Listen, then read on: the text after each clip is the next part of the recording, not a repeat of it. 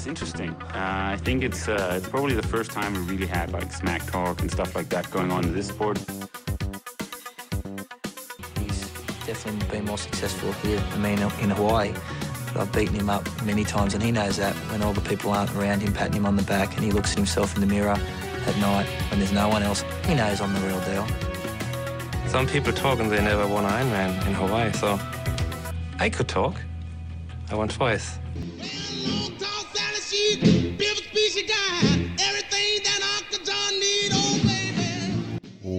What's up, folks? Trioraklet er tilbage med endnu en fantastisk episode med Anne Holm, der har været i aktion i weekenden og lavet endnu et top-resultat. Trioraklet er, as per usual, sponsored by Fusion og Med24, Med24. Ikke så meget snak. Vi skal til interviewet, som er optaget i det franske, eller et opkald til det franske. Kickback and enjoy.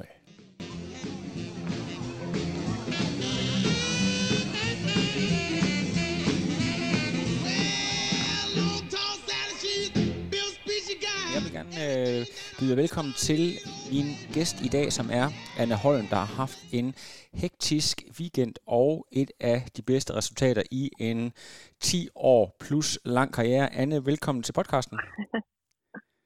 Tak. Du er ikke i Danmark lige nu, du er nede i Frankrig, fordi du kører jo for det her hold. Øh, hvad er det, dit hold det hedder? Det hedder Easy, så det er det de nemme hold at, at udtale i forhold til nogle af de andre. Lige præcis. Og hvem er det, der er på hold? Er der andre danskere på holdet end dig? Øh, nej, jeg er den eneste dansker. Men øh, der er andre danskere, der også kører i Grand Prix. Blandt andet øh, Alberte. Hende har jeg lige været ude at cykle med. Det er jo fantastisk. Og hvad er det, der er så fedt med det her Grand Prix? Det er jo noget med, at øh, det går rimelig stærkt, og det er jo primært øh, sprints, I deltager i. Det er totalt øh, prestigefyldt at køre det, så øh, der er mange af de andre atleter, der også prioriterer at køre her, så felterne er nærmest lige så stærke, som hvis man har stillet op til hver andet øh, World Triathlon øh, stævne. Så rent konkurrencemæssigt, så får man lige så meget ud af det, men der er bare sådan en anden ro over det, fordi man får, øh, man får lov til at lige at, at køre det et niveau ned, så man, man kan også hygge sig, imens man er her. Anne, i modsætning til dig, så har jeg faktisk haft fransk på højniveau i øh, gymnasiet. Øh, nu er det ikke fordi, for at jeg vil teste din, viden, men hvordan, øh, hvordan går det med at, at lære de der franske gloser? Ah, det går sgu ikke så godt, men altså, øh, ja, vi prøver. Mig og Alberte har fået fransk undervisning ude på den der cykeltur i dag. Okay, Hvad, kan, kan, du, bare, kan du bare lige sige én ting, et eller andet sådan noget, kælder til, eller et eller andet, kan du sige noget? Jamen, jeg kan sgu ikke sige noget spændende ud over det, man øh, sådan standard lærer. Sådan noget, jeg hedder Anne, og jeg mig til Anne. Okay, men, men så er der et problem, fordi at H er jo stumt på fransk, så du hedder Anne Ølm. Ja, jamen, mit navn det er faktisk virkelig nederen, når de får, altså, hvis de skal råbe mig op. Man siger ikke øh, E'et i Anne, så det er meget sådan Anne, og så siger de ikke H. Så det er meget øh, sådan Anne Ølm. Vi skal simpelthen lige have fundet ud af et eller andet. Det, det må vi lige gå i tænkeboks over, vi kan finde et, et lækkert navn øh, på fransk til dig. Det er vores næste projekt. Du kan jo lige sådan, øh, altså fortælle med dine egne ord, hvordan din weekend har været. Det ville være meget sjovt. Jeg tænker også, at det, at det folk har læst på Instagram, det måske ikke helt øh, giver et retvisende billede af, hvor meget run der var på for at nå det hele. Ikke? Øh, men jeg kommer til, øh, altså, jeg flyver til Frankrig, her, jeg fløj til Paris og så videre til Nantes, hvor jeg blev hentet øh, om fredagen, kører stævnet om lørdagen, og, øh, og så en halv time efter, at jeg er kommet i mål, der, øh, der sidder jeg i en taxa. Der er altså både noget at få sagt farvel til de andre, komme tilbage til hotellet, få taget et bad, pakket mine ting og, øh, og komme ud af døren. Øh, og efterlader min, øh, min kuffert og min cykel hos de andre her, fordi de kører, øh, de kører videre langs kysten hen til, til næste lokation, hvor vi skal køre den sidste Grand Prix. Og da jeg kommer i, i lufthavnen forleden dag, så, øh, for det første, så er der lidt kaos med, at jeg kan ikke øh, betale for min taxa. Jeg bliver nødt til at løbe ind og se, om jeg kan hæve nogle koncepter og nej. komme ud til taxamanden igen. Og så fatter jeg bare hat af, hvordan den der lufthavn den fungerer. jeg kunne overhovedet ikke regne ud, at jeg rejste kun med min håndbagage, så jeg skulle ikke engang tjekke noget ind. N- når du har gået i panik? Men så finder jeg endelig... Ja, jeg, det gjorde jeg faktisk lidt, fordi jeg var sådan, hvad skal jeg hen? Jeg kunne slet ikke regne det ud, men det var så fordi, man skulle opad til security. Og så kigger jeg på min telefon, og så står der, at gaten den lukker halv. Og på det tidspunkt, der er den 17 over. Så jeg har 13 minutter til at komme igennem security, og der er bare kilometer lang kø. Men så finder jeg heldigvis en dame og siger, hvad tror du, jeg kan nå igennem det her og nå til min gate inden for de næste 13 minutter? Så hun, nej, det kan godt være, du lige skal følge med mig her. Og så ender jeg bare med at, at skifte hele køen og komme igennem og nå lige præcis ud til, til gaten, inden den lukker. Wow. Øhm, så det var også lidt hektisk. Jamen, jeg sidder bare og tænker på, Men, jeg ved, øh, du er jo godt, du er godt smadret i kroppen, og jeg ved selv, jeg reagerer mega dårligt på stress, især når jeg er træt. Altså, er det sådan det der med, hvor du ved, man er lige ved at tude, og man er lige ved at få et raserianfald, og man er, eller man er helt i panik. Hvordan er din, din følelse der? Ja, jeg tror mest, jeg hælder over til den der ved at jeg har lidt lyst til at sætte mig ned og græde, fordi Ja. jeg, nu kan jeg ikke overskue mere. Men det ender jo med at, at lykkes. Ikke? Øhm, jeg kommer til, øh, til Portugal, hvor jeg, at der, ved jeg, der, er det, der er det knap så stressende, fordi jeg, jeg har kun 13 km til der, hvor vi bor. Så der bliver jeg kørt ud, og Jens PB, han er dernede sammen med Sif i forvejen. Han ja. kommer ned på gaden og, og får lige hentet mig og kommer op med, med mine ting. Og jeg kan bare overhovedet ikke falde i søvn, så jeg, at vi skal tidligt op næste morgen for at, at køre. Så jeg ender med at sove i sådan noget fem og en halv time. Øh, så det var heller ikke helt optimalt. og lige sådan en sidebemærkning, så er, så er vi jo en team øh, bagud i Portugal, end jeg havde været i Frankrig. Åh, ja. Øh, og, jeg, og jeg havde skrevet på min Instagram, at jeg skulle op øh, 6.45, og det havde mine forældre set. Så min mor havde fortalt min far, at øh, jeg skulle op 6.45. Så han ringede til mig, da jeg skulle op. Men øh, han ringer 6.45 i Danmark, hvilket vil sige, klokken er 5.45, der hvor jeg er. Nej, nej, nej. Øh, så, så jeg ringer og siger, hvor, hvorfor bliver du ved med at ringe? Fordi jeg blev ved med at lægge på, for jeg troede, det var en alarm, jeg havde sat.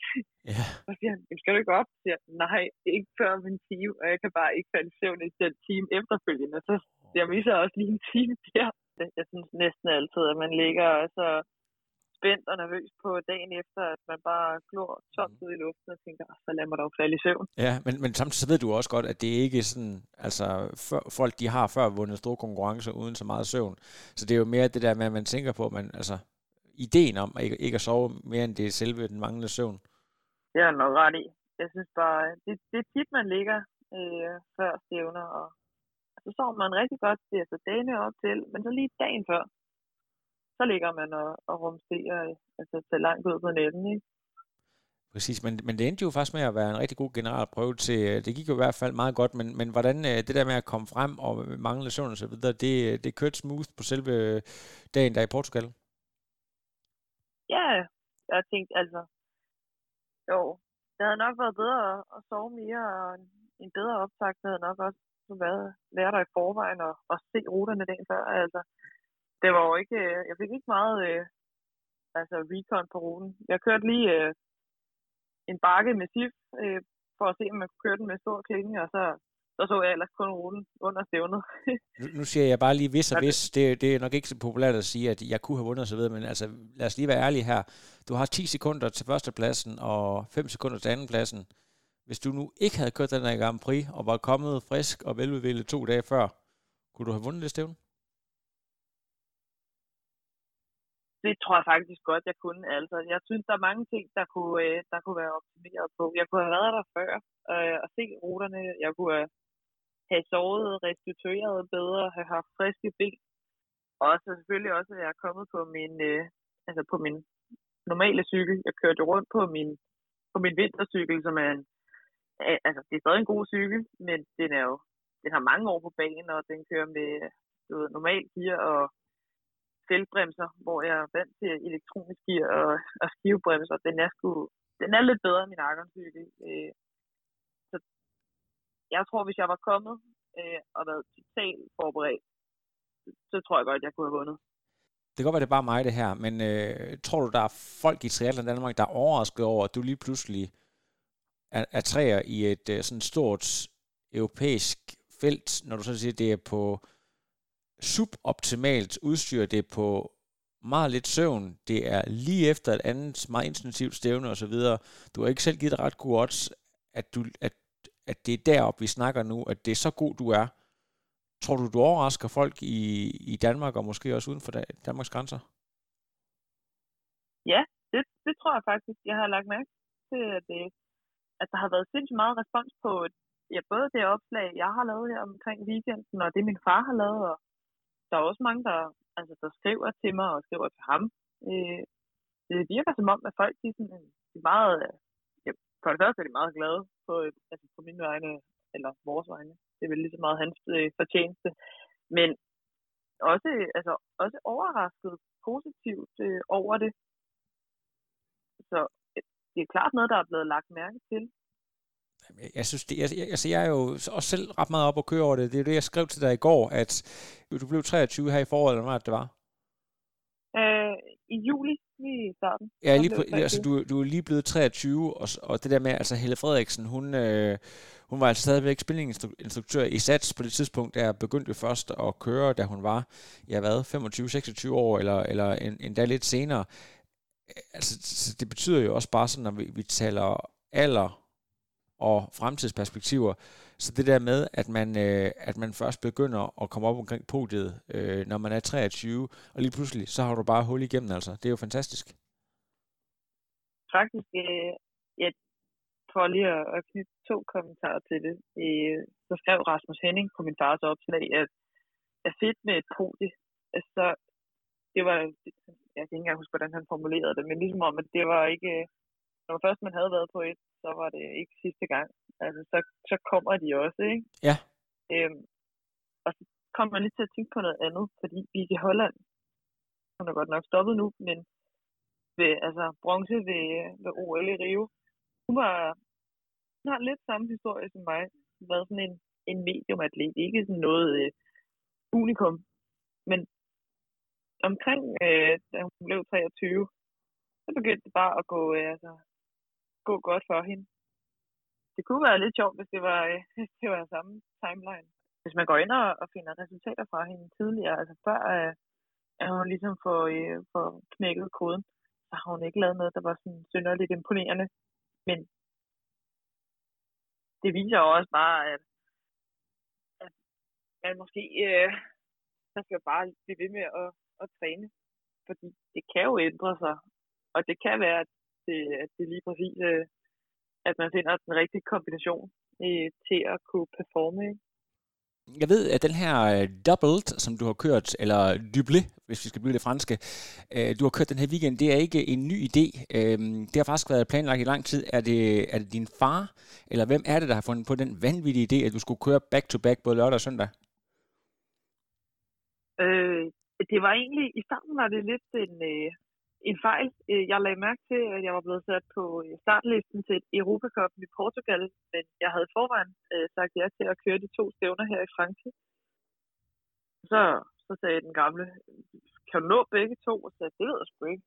Så øh, jeg satte mig for at, at se, om jeg kunne nå begge to. Så jeg brugte, jeg brugte nærmest et helt døgn på at sidde og kigge på flybilletter og afstand til lufthavne og altså alt muligt. Se, om det kunne lade sig gøre. Og så regnede jeg frem til, at det, at hvis jeg hvis det tog cirka en time at køre den der sprintdistance øh, her i, i forgårs, og at jeg kunne komme væk fra stævnepladsen og have mine ting pakket efter måske en halv time, så kunne jeg godt lige nå i lufthavnen. Men det krævede så også, at, det, at jeg lod min cykel og min kuffert blive her, og, og så havde min vintercykel med øh, nogle af de andre danskere til Portugal.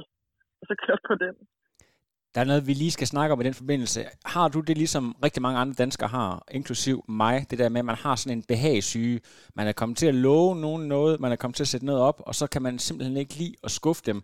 Og så prøver man i stedet for med alle mulige krumspring at sidde hele natten og, og google og, og, og prøve at få enderne til at passe, øh, i stedet for at sige, jeg kommer til at lave en dobbeltbookning, det kan ikke lade sig gøre. Ja, Øh, det har jeg måske lidt, men jeg tror også, det var, øh, altså, det var mest fordi, jeg kan enormt godt lide at køre de stævner her i Frankrig, men øh, det var også bare vigtigt for mig, at, at der var point på højkant øh, til, til Europakoppen der, og feltet ikke var særlig stærkt, fordi der både er, er Super League, og der var en World Cup i går, og ja, så er der også det her. Så der var egentlig gode muligheder for at lave et rigtig godt resultat med. Ved du hvad, nu, nu synes jeg faktisk, du taler dig selv lidt ned. Du, øh, nu prøver du på at, at foregribe folk, de sikkert sidder og tænker alt muligt. Det var sikkert ikke særlig stærkt, for jeg har lige været inde og kigge på det. Altså, der er 65 til start dernede. Det er et kæmpe felt, og øh, noget, som du også har glemt at fortælle mig, det er, at øh, hvornår du begyndte at kunne løbe, at du har faktisk næst hurtigste run split, så vidt jeg kan se. altså, hvad, hvad sker der lige der? Ja, jeg overraskede sgu også mig selv. Jeg tror, jeg var totalt op og køre. Øh, ja, egentlig, så tror jeg, at DM Sprint ude ved Kalvebrud for noget tid siden, det var første gang, hvor jeg virkelig tænkte, hold da kæft, det var, det var en behagelig hårdt i dag, og det gik sgu også meget stærkt.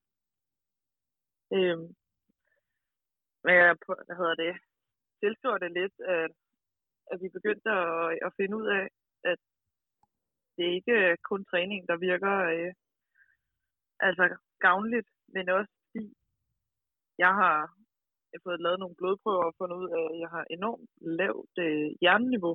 Ah, Interessant. Jamen, det er jo, det er jo faktisk det, som, øh, som mange kvinder øh, dyr, øh, hvad hedder sådan, har, har problemer med. Øh, det der med at øh, og simpelthen ramme et hjerneniveau, det her med, med træthed og så videre. Og, og nu, nu gætter jeg selvfølgelig bare her, i og med, at, at øh, som elitesportsudøver, så er vi jo altid vant til, at vi er en lille smule trætte. Øh, så det der med at vide, hvor træt skal jeg egentlig være? Altså, er det normalt at føle sig så træt, som jeg er lige nu? Prøv lige at fortælle lidt mere om det. Jamen, altså, vi fandt ud af, at sådan et normalt niveau, det, hvis jeg ikke tager meget fejl, så ligger det imellem, øh, jeg ved ikke, hvad det er i, hvad det bliver målt i, men det skal hedde sådan noget 50 til 300, og mit det lå på 5,7.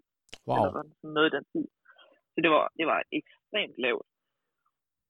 Øh, og det gjorde egentlig, at ja, når man ikke har øh, altså jern i blodet, så kan man ikke finde ilt og få ud til de arbejdende muskler og når man så kører op i det niveau, jeg kører i, så, så ophober man enormt meget øh, laktat. Og det bortskaffer man jo ikke lige sådan. Øh, så det giver egentlig god mening, at jeg altid har haft en følelse af at være enormt smadret øh, under konkurrence. Ja. Fordi jeg har ikke kunne, øh, jeg har ikke kunne transportere nok ilt ud til musklerne. Nej, men det, det giver da selvfølgelig super meget mening, men jeg tænker også i forhold til sådan noget som din kost, du er jo øh, primært vegetar, så vidt jeg ved, og du, selvfølgelig, du tager selvfølgelig sikkert nok nogle, øh, noget kosttilskud og så videre, men, men det er ikke sikkert, at du lige har været opmærksom på, at det var jern, du skulle have ekstra meget af. Kan der også være noget der? Jeg er faktisk overhovedet ikke vegetar. okay, jeg troede bare, at, at du sådan uh, primært uh, foretræk at spise uh, vegetarisk, men det er jo selvfølgelig, jeg ved godt, i, i dag der kan man jo være uh, flexitar, man kan være alle mulige ting. Jeg vidste bare ikke, om, om det kunne være noget med, at, du måske, når du ikke fik så meget kød i, i din kost, at, at der også kunne være et eller andet i det? Jo, det kan godt være. Jeg er ikke, ikke sådan helt enormt glad for at spise kød. Jeg synes ikke, det smager sådan vildt godt. Jeg vil hellere spise andre ting. Men det er stadig en del af, af min kost hver dag. Mm. Øh, Hvornår opdagede I, at, øh, eller hvornår fik du lavet den der måling? Altså, hvor længe er det siden? Jeg har fået lavet altså, mange målinger, også i forbindelse med Team Danmark. De har lavet noget for, ja, jeg tror næsten, de laver det en gang om året, hvor de tilbyder alle øh, kvindelige atleter inden under Team Danmark om at få lavet blodprøver og få mål på alle mulige forskellige værdier. Øh, men sjovt nok er der bare aldrig rigtig blevet gjort noget ved det. Øh, jeg ved ikke, hvorfor der ikke er nogen, der har har taget fat i det, fordi det var jo exceptionelt lavt. Øhm. Men jeg tænker bare i forhold til, når du, når du så på et tidspunkt er begyndt, er det, tager, du, tager du bare så jerntilskud nu, eller gør du nogle andre ting for at få det op igen? Jamen, jeg gør lidt forskelligt. Altså, jeg har, jeg har, taget, jeg har altid taget jerntilskud, men øh, hvor jeg førhen har taget tre piller om dagen af sådan noget totalt øh, supermarkeds øh, jerntilskud, der måske giver jeg var lige under 50 øh, milligram, så får jeg, øh, jeg får 200 milligram om dagen nu. Og så får jeg sindssygt meget øh, C-vitamin øh, for at kunne optage jern. Og så er jeg også øh, stoppet med at få koffein og, og mejeriprodukter i sådan et tidsrum af en time før jeg tager jern, og tre timer efter, fordi det gør egentlig, at man ikke optager det lige så godt. Wow. Så der er lidt øh, lagt om i, øh, i sådan min schema og, og kostet. Jamen, det, jeg, synes, jeg synes, det er jo så fascinerende, det der med, når man finder noget, der sådan er relativt simpelt. Det der med, når du, når du har været vant til at træne på så højt niveau i så mange år, og så måske lige mangler de der 3-5% op til et podie og så videre. Nu, og nu ser det ud til, at det begynder at, at lykkes. Altså, det må jo være, det må jo give et motivation boost af den anden verden, simpelthen. Ja, altså, helt vildt. Det har været det har været en total crazy oplevelse, fordi jeg har jo i princippet gjort det samme, men bare ændret en lille bitte, bitte ting. Ja. Øh, og det har jo gjort enormt store forskelle. Jeg har været vant til at få altså enormt meget doms efter både træningspas, men også konkurrencer. Og nu har jeg jo kørt to dage i træk her. Og udover at bare være, være sådan lidt træt, og måske er det nok egentlig mest i hovedet, for jeg har ikke rigtig sovet i to dage. Nej. Øh, så har jeg det faktisk, øh, jeg har det faktisk forholdsvis godt. Øh, jeg har ikke sådan, wow, shit, men mine ben de er tunge i dag. Mm. Men, men så, så tænker jeg jo bare, hvis du har fundet ud af, at det her, det har givet dig et ryg, lad os bare for nemhedens skyld sige 5%, bliver du så ikke lidt nysgerrig for at se, hvad, hvad, hvad kunne det ellers være af ting, som jeg ikke har været opmærksom på? Uh, nu kan du se sådan en som, som Magnus og flere af de andre, der, de er jo i, uh, jeg synes, det ser ud som om, de næsten bliver testet af Team Danmark uh, i hver weekend med alle mulige forskellige ting. Altså, bliver du ikke motiveret for at, at se, om der er andre parametre, du kan rykke på? Jo, men jeg tror, der er, jeg tror, der er vanvittigt meget at rykke på. Det er også, øh, altså, det er også gået op for os. Øh, at for nogle år siden, der lavede vi jo øh, i forbindelse med landsholdet nogle øh, højdetest, hvor vi fik lov til at sove i de her højdetelte. Og Emil, han havde enormt meget udbytte af det, men han havde heller ikke øh, de samme niveauer, som jeg havde i forhold til jern øh. Altså, når man laver hele det med at og, øh, og se, om man kan øge sin hematokritværdi, og han godt kunne, og jeg, er ikke rigtig, jeg fik sgu ikke rigtig noget ud af at sove det der højt. Jeg tror kun, jeg øgede min mængde af de røde blodlemmer, og det var ikke, altså det var minimalt. Så ved at, altså, hvad kan man sige, det føltes jo lidt ad, så jeg er sikker på, at hvis vi tog på højdetræningslejr nu, med den viden, vi har omkring øh, det her jerntilskud, så tror jeg, at man kunne få altså, endnu mere ud af det. Præcis. Jeg tror, der, jeg tror, der er meget hen mange steder. Vi skal lige tale med Emil. Han var jo i aktion i øh, Super League. Øh, havde du tid til, altså nu, nu havde du en travl rejsedag, men øh, det, altså, de er jo rigtig, rigtig gode til at lave sådan nogle bits øh, på Instagram, så man kan sidde og få lidt med, uden at bruge hele dagen på det. Har du, har du fået set lidt, og hvad, hvad tænker du om det? Og er det noget, du selv drømmer om at, at kunne komme med i på et tidspunkt? Ja, altså jeg kunne enormt godt tænke mig at køre det. Øh, jeg nåede faktisk kun at se den første af de der triple mix, de kørte i går. Så de to andre, dem var jeg sgu lidt lost på. Øh, men jeg tænker også, at det, at det nok var fint nok, fordi han endte jo med at gøre det rigtig godt i den første. Ja. Øh, Tim Dunn, han omtalte det som en, en ægte team effort, så jeg tror, han, han uh, gjorde, som han fik besked på. Jamen, ja, jeg skulle også til at sige, at jeg tror ikke, at det var at det var totalt øh, med vilje, den måde, det blev kørt på, fordi det var meningen, at han skulle ud og, og hente det der short tube ved at, at komme først ud af T2, og at, øh, at han skulle give den til Matthew Hauser efterfølgende. Ja, lige præcis. Fordi han er jo deres kaptajn på holdet. Ja, præcis.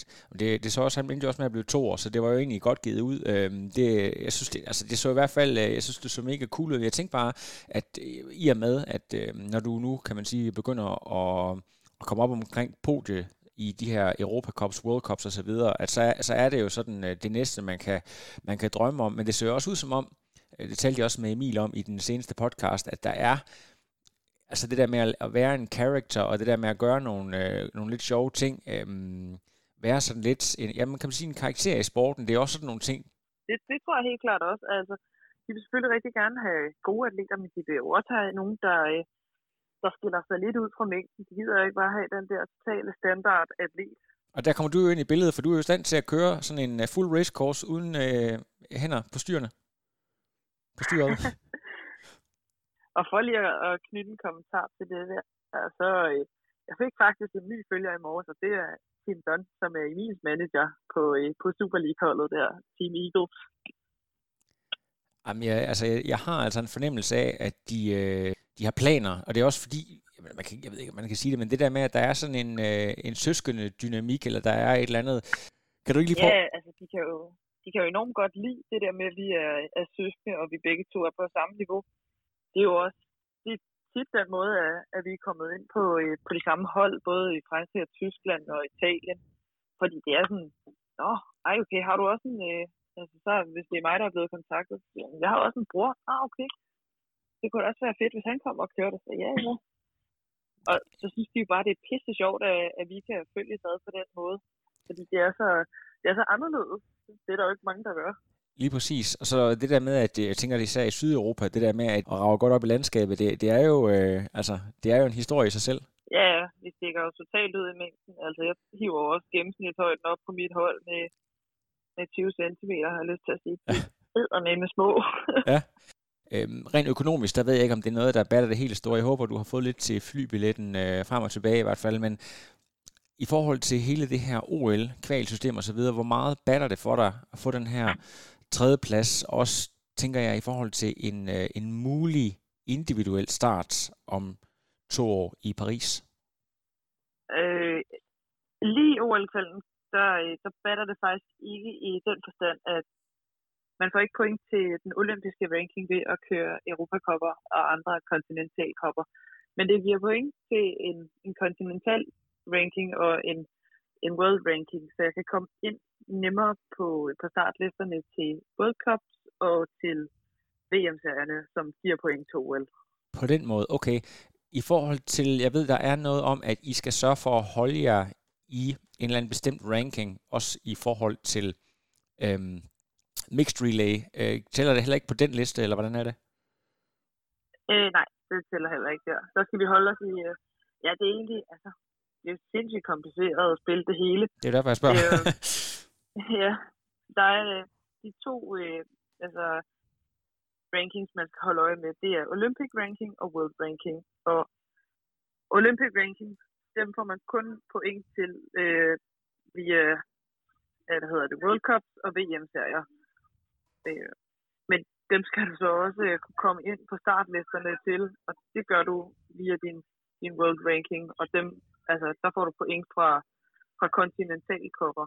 I forhold til, øh, hvad der er planlagt, og hvad der måske kan komme, når du rykker længere op på den her rangliste her, kan du lige prøve at fortælle, hvad der skal ske her i løbet af efteråret? Jo, altså, jeg ved ikke så meget endnu. Jeg ved kun en lille smule, at jeg er blevet sat øh, ja, højst sandsynligt på en venteliste, fordi der er så mange, der har flere point end mig, men til øh, VM-serien i Cagliari. Og så er jeg også øh, blevet sat på startlisten til U23 VM i Abu Dhabi.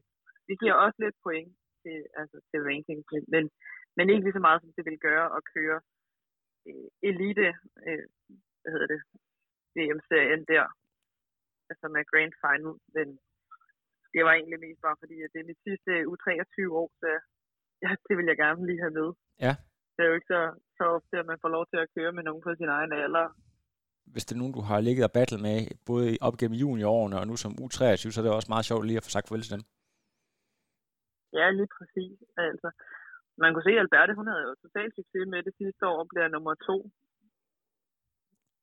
Det er jo,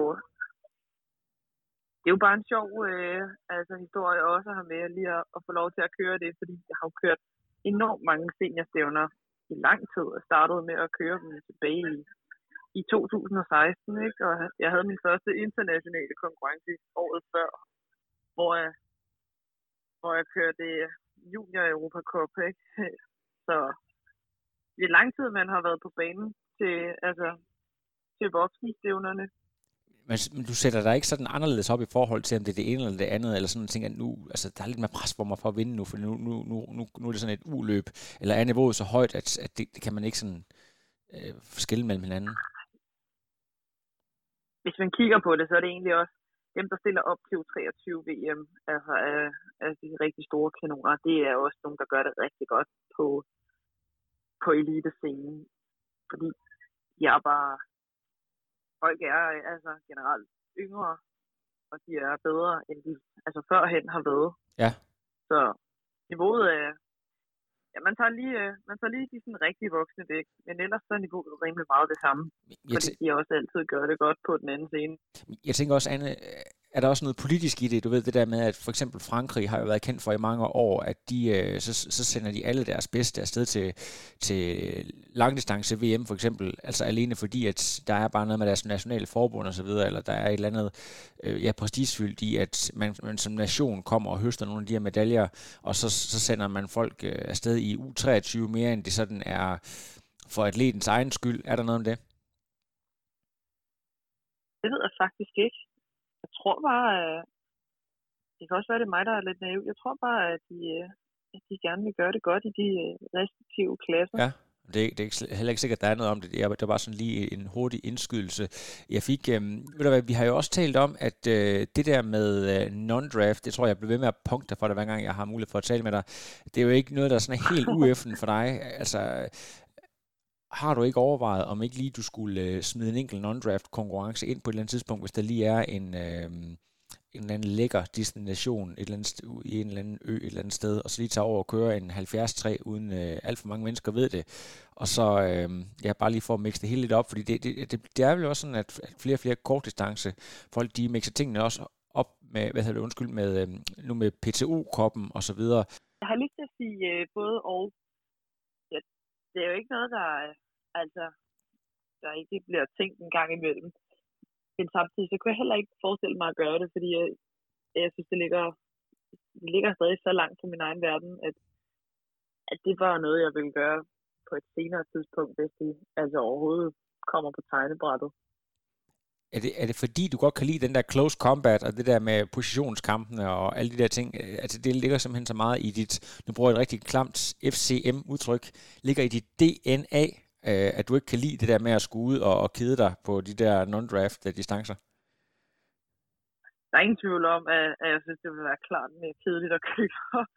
øh, men jeg tror bare, jeg tror det er fordi, jeg, jeg kan ikke rigtig sådan sætte lighedstegn mellem dem. Jeg skældner meget mellem, altså det er selvfølgelig hele, det er hele triathlon, men det er bare, det er bare det ene og det andet.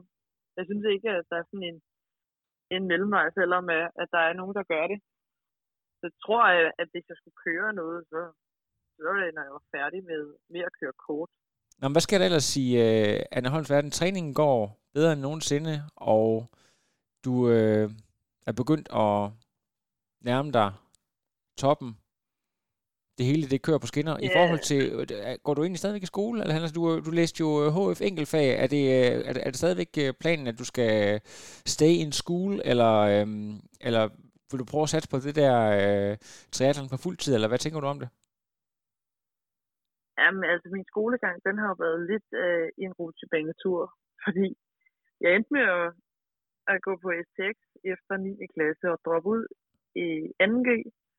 Så havde jeg HF enkeltfag i et år, med, hvor jeg læste engelsk, øh, blandt andet sammen med Emil. Det var en lidt spøjs oplevelse. Øh, og så havde jeg lige to år, hvor jeg bare trænede, inden jeg, jeg fandt på at læse en helt almindelig HF igen. Og den er jeg lige øh, blevet færdig med her til sommer. Det er jo fremragende.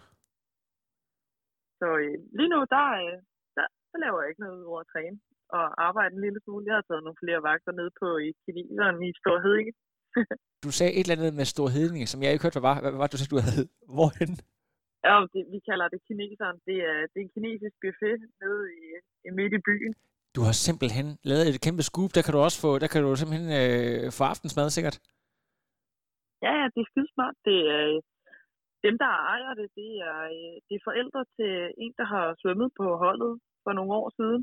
Og alle vores øh, klubfester øh, efter øh, klubmesterskabet i SHS Stævns, de er blevet holdt ned på, ja, på, vi kalder det kineserne, det hedder rigtigt Hotel Stævns, fordi det er et gammelt hotel, men øh, jeg tror, der er blevet holdt klubfester ned de sidste øh, plus 10 år eller sådan noget.